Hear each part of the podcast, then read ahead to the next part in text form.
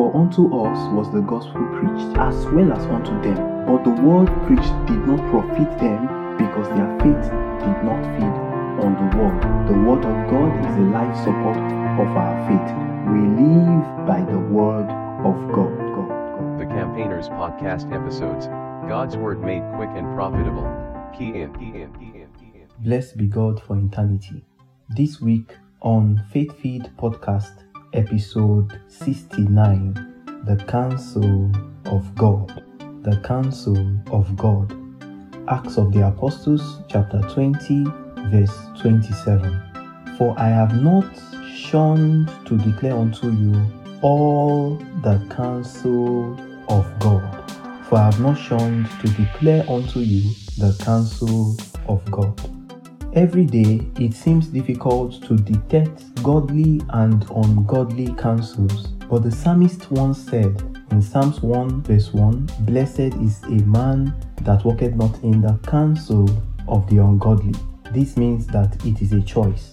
But the truth is, if you must not go in the way of the ungodly, you must be susceptible to the counsel of God. What I mean is, it is only the counsel of God that will instruct a man to depart from the way of the ungodly.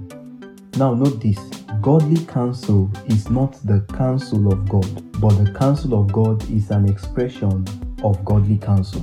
What I mean is so because somebody is morally sound does not mean that the person is of God. Malachi 4 verse 12. But they know not the thoughts of the Lord, neither understood they his counsel. See, the counsel of God is as a result of the thoughts of God's heart. So, how God is thinking towards you, that's where his counsel will find expression. Psalms 33, verse 11. The counsel of the Lord standeth forever, and the thoughts and the thoughts of his heart to all generations. So, you see the connection. Now, so there is a reason why the thoughts of God must be sought out by a man.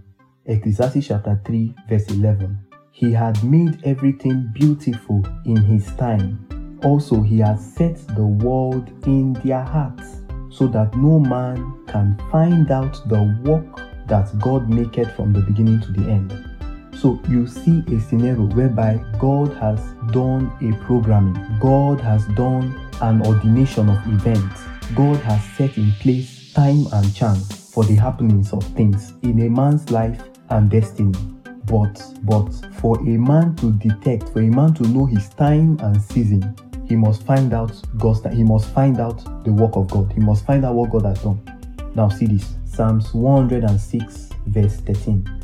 They soon forgot his works. They waited not for his counsel they soon forgot. So, so it is the counsel of God that brings a man to his death, to his timing, to know the right times, to know the times and the seasons of God's ordination of events.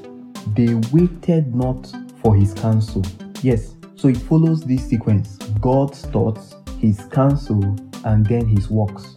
So, like I said, if we can find the counsel of God, we can know the timing the things that he had made beautiful in his times, the works he has done. I've come to see that there are two things or tools that a man requires in order to capture the counsel of God. And we can find that in Jeremiah 23, verse 18. It says, For who had stood in the counsel of the Lord, in the counsel of the Lord, who is standing in the counsel of God? He says, and had perceived and heard his word who had marked his word and heard it. Simply, you must be a perceiver and a hearer. Jesus talked about this. Mark chapter 4, verse 12.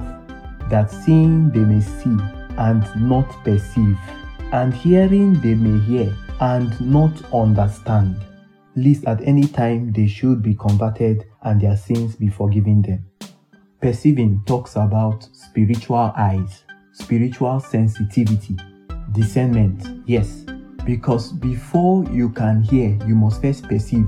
You must first be sensitive to the Holy Spirit. You must first be yielded. You must first be able to pick up the signals of the Spirit. Just like when somebody wants to talk to a person, he waves the person to come. That act of waving is the signal of, his, of the Spirit. There are signals of the Spirit, but those signals are not seen with the physical eyes. That's why Jesus says, Seeing they will see, but they will not perceive. Because once you perceive, your spiritual antenna will be up, and it is on that basis that you can hear.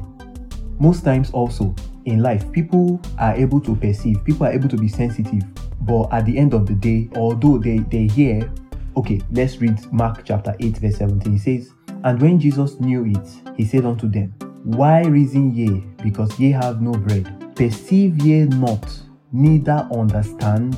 Ye have your hearts yet hardened. Ye have your hearts yet hardened. So after you are able to escape, after or after you're able to fulfill the first part of being sensitive, your heart must not be hardened. Because if your heart is hardened, you will not capture the counsel of God. So, though perceiving is necessary, having a heart that is not hardened is also necessary. And and I've seen that one of the ways to prepare your heart or make your heart not to be hardened is the readiness for obedience, no matter the cost. This is how we stand in the counsel of God. Remember that God's thoughts towards us are thoughts of good and not of evil, to give us an expected end, to give us a future. So, if we are able to get to capture the counsel of God, then our eyes will be enlightened to the things God has set in place in our future or for our future. I remain the faith campaigner of Christ. Remember, be God-fident. Be God-fident. Blessed be God for eternity. Key in.